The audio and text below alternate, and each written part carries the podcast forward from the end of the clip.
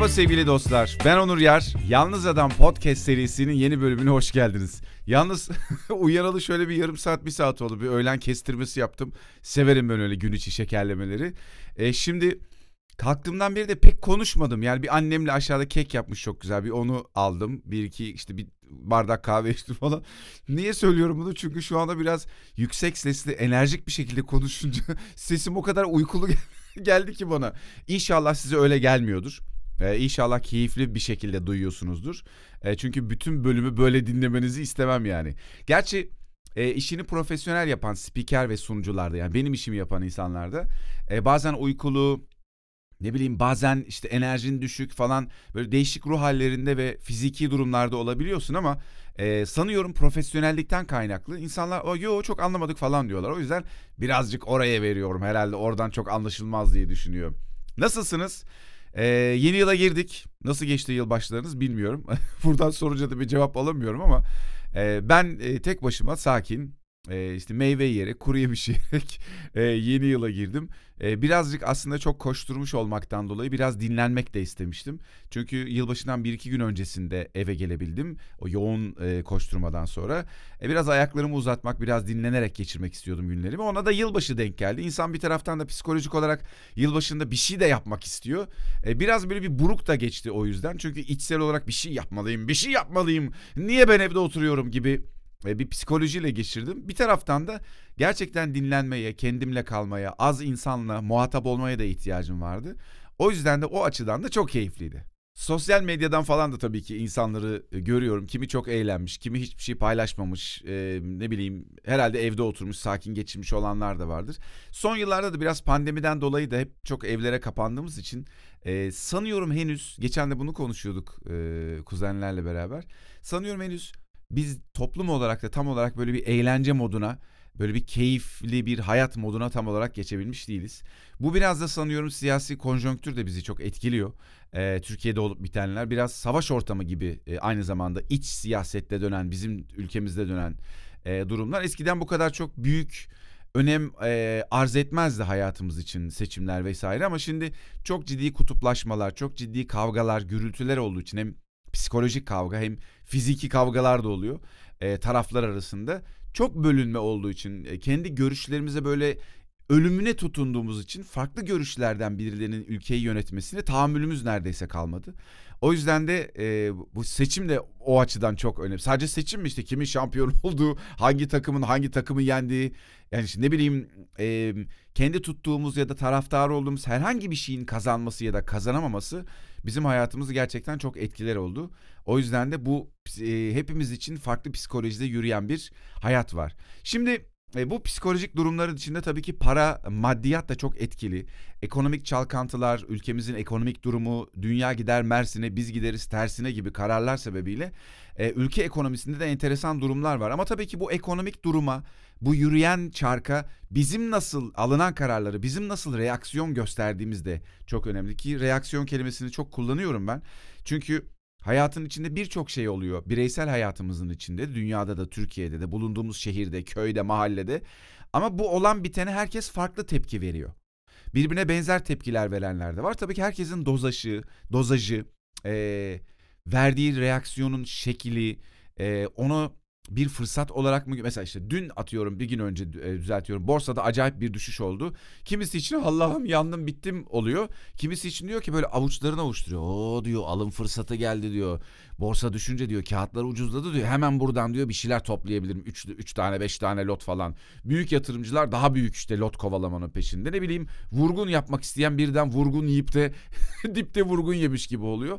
E, borsa düşüyor tek bir olay var ama herkesin reaksiyonu farklı bununla ilgili. Ee, bizim para ve ekonomi ile ilgili içinde bulunduğumuz durum da bu. Ee, bunu niye anlatıyorum? Çünkü dün Dilek Sabancı'nın bir açıklaması üzerine bir infial koptu böyle sosyal medyada. Nihahaha bu zenginler, bu burjuvalar bunlar var ya uhahaha falan şeklinde böyle bir ne bileyim kötü gülenlerden aşağılayanlara kadın doğru söylüyor diyenlerden Böyle kadın olmaz olsun. Böyle zengin işte. Bunun babası e, çok şeydi. Kendisi bambaşka biriymiş falan diyenlere kadar. Nerede Dilek Sabancı? Önce onu bir dinleyelim. Ne kadar para gerekli insan için? Bir insanın iyi bir e, evi olması, arabası olması, e, rahat yaşayabileceği kadar parası olması. Bu da kişiden kişiye değişir tabii yapmak istediklerine göre. E, ama bana göre mesela milyar dolarlar değil yani. Milyon dolarlar da yetebilir E, veya bazı insana 1 milyon 2 milyon dolar bile yetebilir. Ama bir evi bir arabası olacak onun dışında. Ondan sonra istediği zaman seyahate gidebilecek. Ya ben size şöyle söyleyeyim yani 100 milyon dolarınız 50 milyon dolarınız olsa 1 gayet milyon rahat- dolarınız da olsa sağlıklı Yani olun, insanın- Tamam. çalışabiliyorsanız. Hadi çok parayla çok şey yapayım diyorsanız iş, parayla işim olsun diyorsanız 50 milyon dolarla 100 milyon dolarınız olsa hiçbir şekilde hiçbir şeye muhtaç olmadan gayet rahat yaşarsınız ama Evet gördüğünüz gibi birazcık milyar dolarlarla ilgili bazen milyar dolarlar bazen milyon dolarlar konuşulmuş. Bir takım tatlı tatlı açıklamalar yapmış. Tabi bu açıklamayı dinleyince bizim halkımız ne milyondu bir insanın yaşaması için 50-100 milyondu. Ya bu kadın hayal dünyasında mı yaşıyor? İnsanlar 8500 lira oldu şey maaşı işte asgari ücret e, emeklilik e, memur maaşı çırpınıyoruz. İşte nedir yani söyleyemiyorum şu anda şey- şeyleri de bulamadım. E, taklit yapamadım daha doğrusu. Ya ama çok ciddi tepki aldı.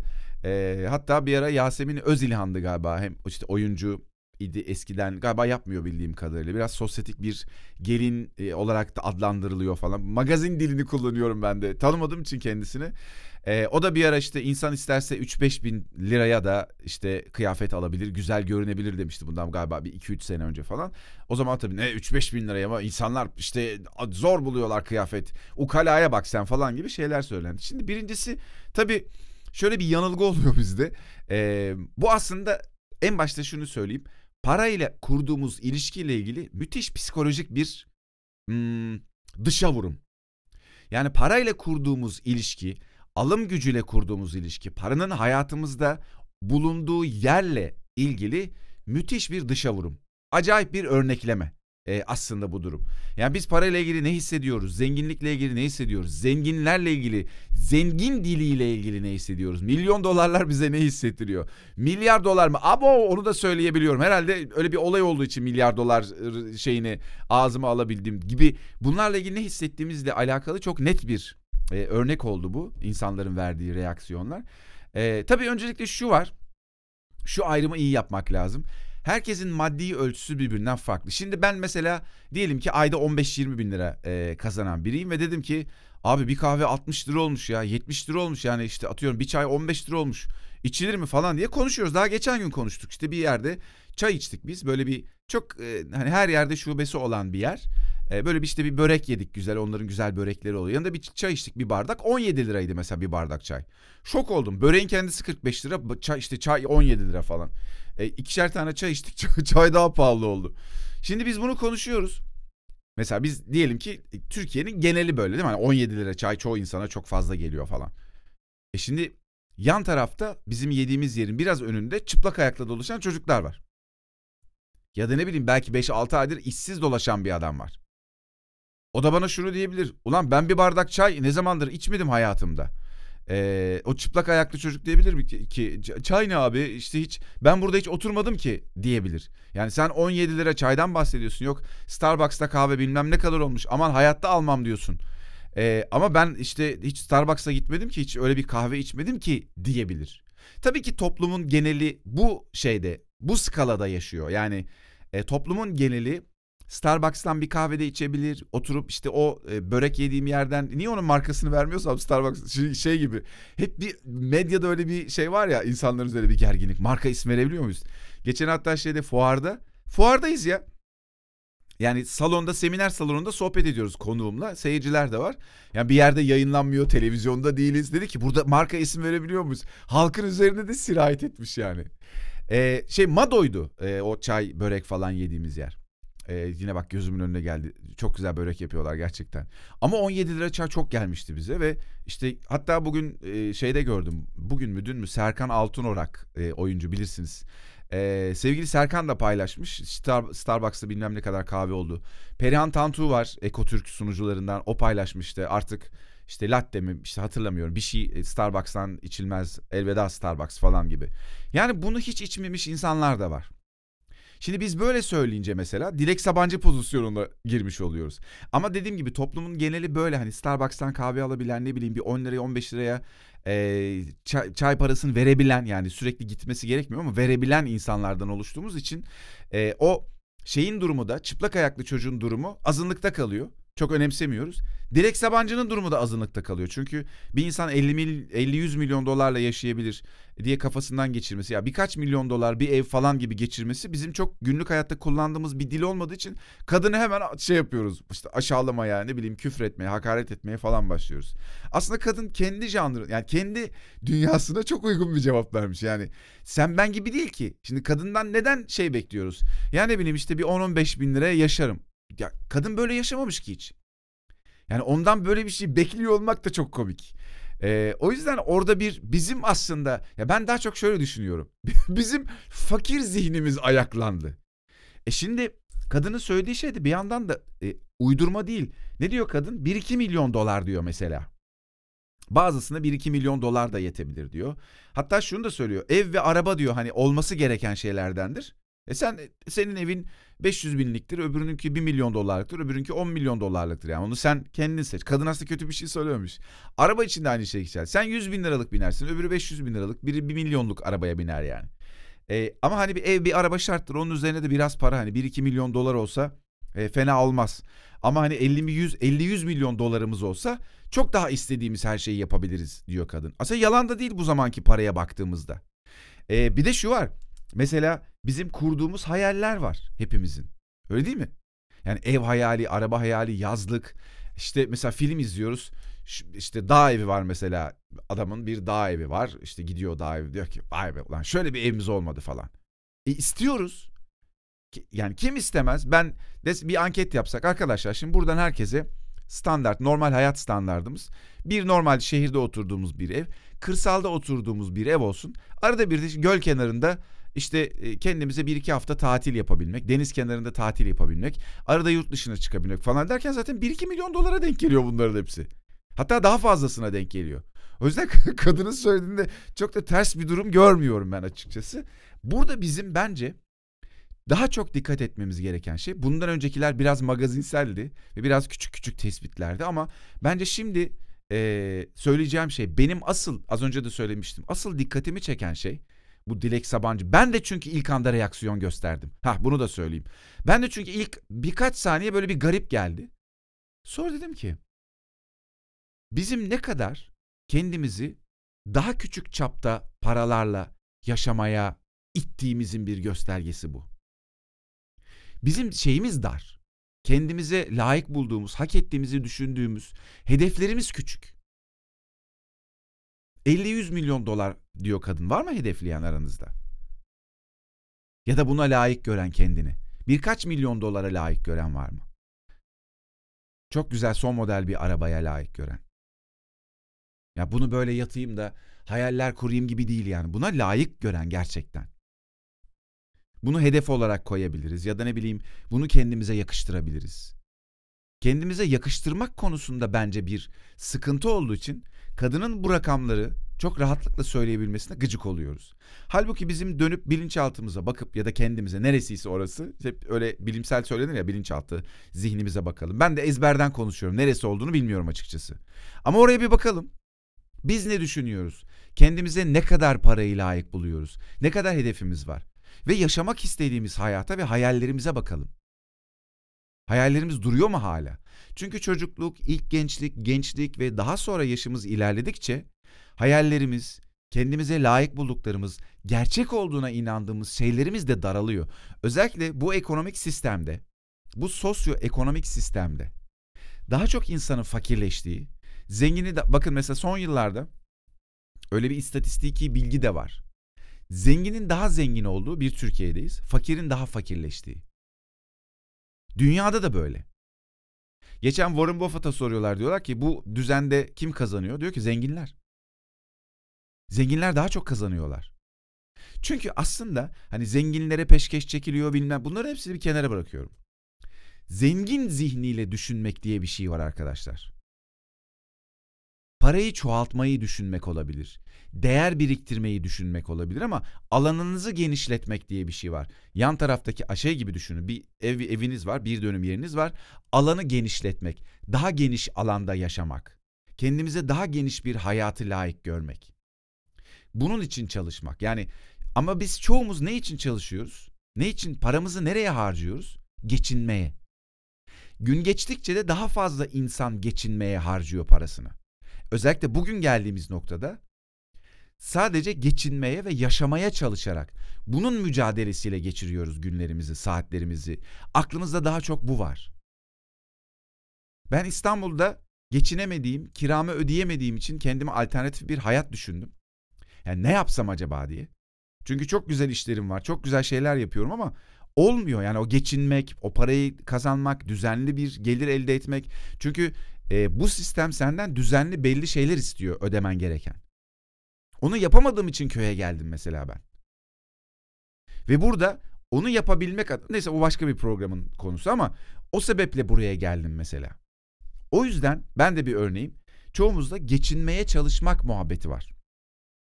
Zihinsel olarak benim kendime yaptığım şey parasal olarak düşündüğüm şeyler, kendime çizdiğim sınırları aşmak. İş olarak, para olarak kendimize kendime layık bulduklarımı, e, kendime yakıştırdıklarımı. Bu bu düşünce sistematiğini, düşünce yapımı anlamak. Bu, buna çalışıyor mesela. E, bunu genişletmek bu ya da burada kendimi sınırladığım noktaları bulup onlarla vedalaşmak. O yüzden Dilek Sabancı'nın genel olarak gösterilen e, reaksiyonu ben ilk birkaç saniye gösterdikten sonra dedim ki bir dakika. Yani kadın yanlış bir şey söylemiyor. Bizde bir yanlış olabilir mi acaba? Ben daha dar düşünüyor olabilir miyim acaba? Ben kendime daha az şeyi layık buluyor olabilir miyim? Genelde de insanların bunu yaşamasını istiyor olabilir miyim? Bakın mesela zengin olmak, para kazanmak, hayallerimizi gerçekleştirmek çoğumuz için sanki normal yani zaten bunu istiyormuşuz gibi. Ancak birileri bir şey yaptığında, birileri yol aldığında çok ciddi bir kıskançlık, bir haset ve etrafımızdaki insanların da çok da fazla yol almamasını isteme var. Bu çok ins- bu, bu da bir şey. Şimdi anketin şeyini hatırlamıyorum ama bu da psikolojik bir şeydir insanların gizli gizli bilinçaltında gezdirdiği. Çünkü kendini yalnız ve eksik hissedersin öyle bir durumda. Beceriksiz, başarısız ve değersiz hissedersin birileri yol alırken sen geride kaldığında. O yüzden biraz yol almış, biraz parayla ilgili, biraz rahat konuşan, rahat hareket eden insanlar gördüğümüzde biraz gıcık oluyoruz. Uyuz oluyoruz, sinirleniyoruz. Çekemiyoruz. Söyledikleri yani onları küçümsüyoruz, aşağılıyoruz. Bir yerden bir laf sokarak rahatlamaya çalışıyoruz. E, hatta şey e, örneğini de vereceğim arkadaşlar. Bu e, not almıştım onu da unutmayayım. Diyor ya 50-100 milyon dolarla her istediğini yapabilirsin. İşte birkaç milyon dolar da kimisine yetebilir diye Dilek Sabancı. Şimdi bir e, geçenlerde bir adamı izledim ben. ve hikayesini bil, bilirsiniz. Genel olarak şöyle bir hikaye bilirsiniz. Büyük ikramiye kazanan lotodan işte bilmem ne çekilişinden böyle milyon dolarlar ya da işte milyon TL'ler eski parayla mesela 90'larda falan milyar TL'ler kazanan insanların çok büyük bir kısmı bir süre sonra aynı durumların hatta daha da kötü duruma geliyorlar parasal olarak. Çünkü para kazanmakla hatta e, sevgili Pelin'le para koçu e, koçluğu üzerine e, ve para e, konusu üzerine canlı yayın yapmıştık iki tane Instagram'dan. Orada da başlık olarak atmıştık bunu. Parayı kazanmak mı yönetmek mi diye. Elimize para geçmesinde değil aslında mesele. Parayı, elimizdeki parayı yönetmek, onu yönetmeyi becerebiliyor muyuz? Hangi zihniyetle o parayı yönetiyoruz? Harcamak mı bize zengin hissettiriyor yoksa yatırım yapmak ve o parayı çoğaltmak mı gerekir? Bunların arasında daha çok biz harcayan tarafta olduğumuz için harcamayla kendimiz yani daha çok harcamak daha çok zenginlik emaresi olarak görülür bizde. Halbuki öyle değil. Parayı ben de bunu birkaç senedir, 2-3 e, senedir öğreniyorum. Para yönetmeyi, para idare etmeyi, bütçe oluşturmayı, yatırım yapmayı, birikim yapmayı, birikimleri yatırıma dönüştürmeyi, parayla duygusal ilişkiyi bitirmeyi, yani bunlar bir bir şey insanın parayla kurduğu ilişkiyi tamamen değiştiriyor. Direkt Sabancı'nın çok başka bir ilişkisi var parayla. Toplumun genelinin çok başka bir ilişkisi var. Peki toplumun geneli gibi mi yaşamak istersin yoksa Direkt Sabancı gibi mi yaşamak istersin? Bu Milli Piyango kazanan bir adam vardı. Dört defa kazanıp aynı yere geri dönmüş adam. Şimdi Dilek Sabancı diyor ya kimisine bir, bir iki milyon dolar da yetebilir. Bak yetmemiş bu adamlara. Çünkü harcamış ve geri dönmüş aynı yere. Parayı nasıl yönettiğimiz, parayla ilgili ne düşündüğümüz o kadar belirleyici ki bizim parayla buluşmamız konusunda. Bizi parayla buluşturan, zenginlikle, refahla, e, kıymetli bir hayatla, hayallerimizle buluşturan aslında bizim onları ne kadar gerçek gördüğümüz, kendimizi onlara ne kadar yakıştırdığımız, ne kadar layık bulduğumuz, bunu günlük hayatımızın bir parçası yapıp yapamadığımız. Çocukken çoğumuz özgür düşünen e, insanlarız, yaratıklarız diyeyim, canlılarız. Özgürce hareket etmek isteyen, sınır pek bilmeyen. Ama toplum, eğitim sistemi, aile bunların hepsi bizi sınırlar. Topluma uyalım diye sınırlar. Toplumun geneli neyse biz de onun gibi düşünelim. Onun gibi olalım diye sınırlar. Aykırı ve yabancı bir ot olmayalım. Yabani ot yolunur ya bahçeden onun gibi. Hayır genelde nasılsa o çimenler insanlar onun gibi olalım isterler. Biz de zaten öyle oluyoruz. O yüzden topluma aykırı davranan bu bir e, eşcinsel olabilir, e, bu bir farklı bir politikacı olabilir, e, bu ne bileyim insanları gereğinden fazla seven biri olabilir. Bak gereğinden fazla diye söylüyorum. E, bu hani aykırı ne bileyim bulunduğu mahalleden daha farklı işte kulağını küpe takan, burnuna piercing takan bir genç olabilir. Okumayı düşünmeyen biri olabilir. Aykırı biri olduğunda çok büyük tepki çekiyor bizden. Ne kadar çağdaş, modern ve vizyon sahibi insanlar gibi görünsek de bu bizden tepki çekiyor. Bu gerçek. O yüzden bizim zihinlerimizde kendimize nasıl bir hayat çizdiğimiz, neyi layık bulduğumuz, insanlara gösterdiğimiz ve göstereceğimiz reaksiyonları da belirliyor.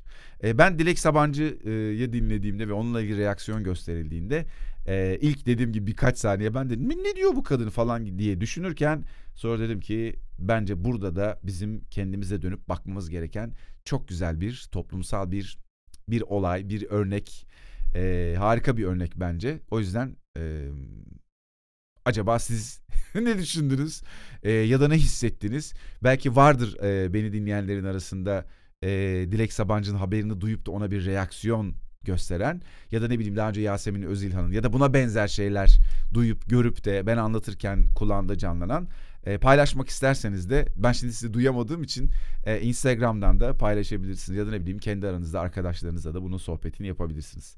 Teşekkür ederim dinlediğiniz için. Bir sonraki programda görüşmek dileğiyle. Hoşçakalın.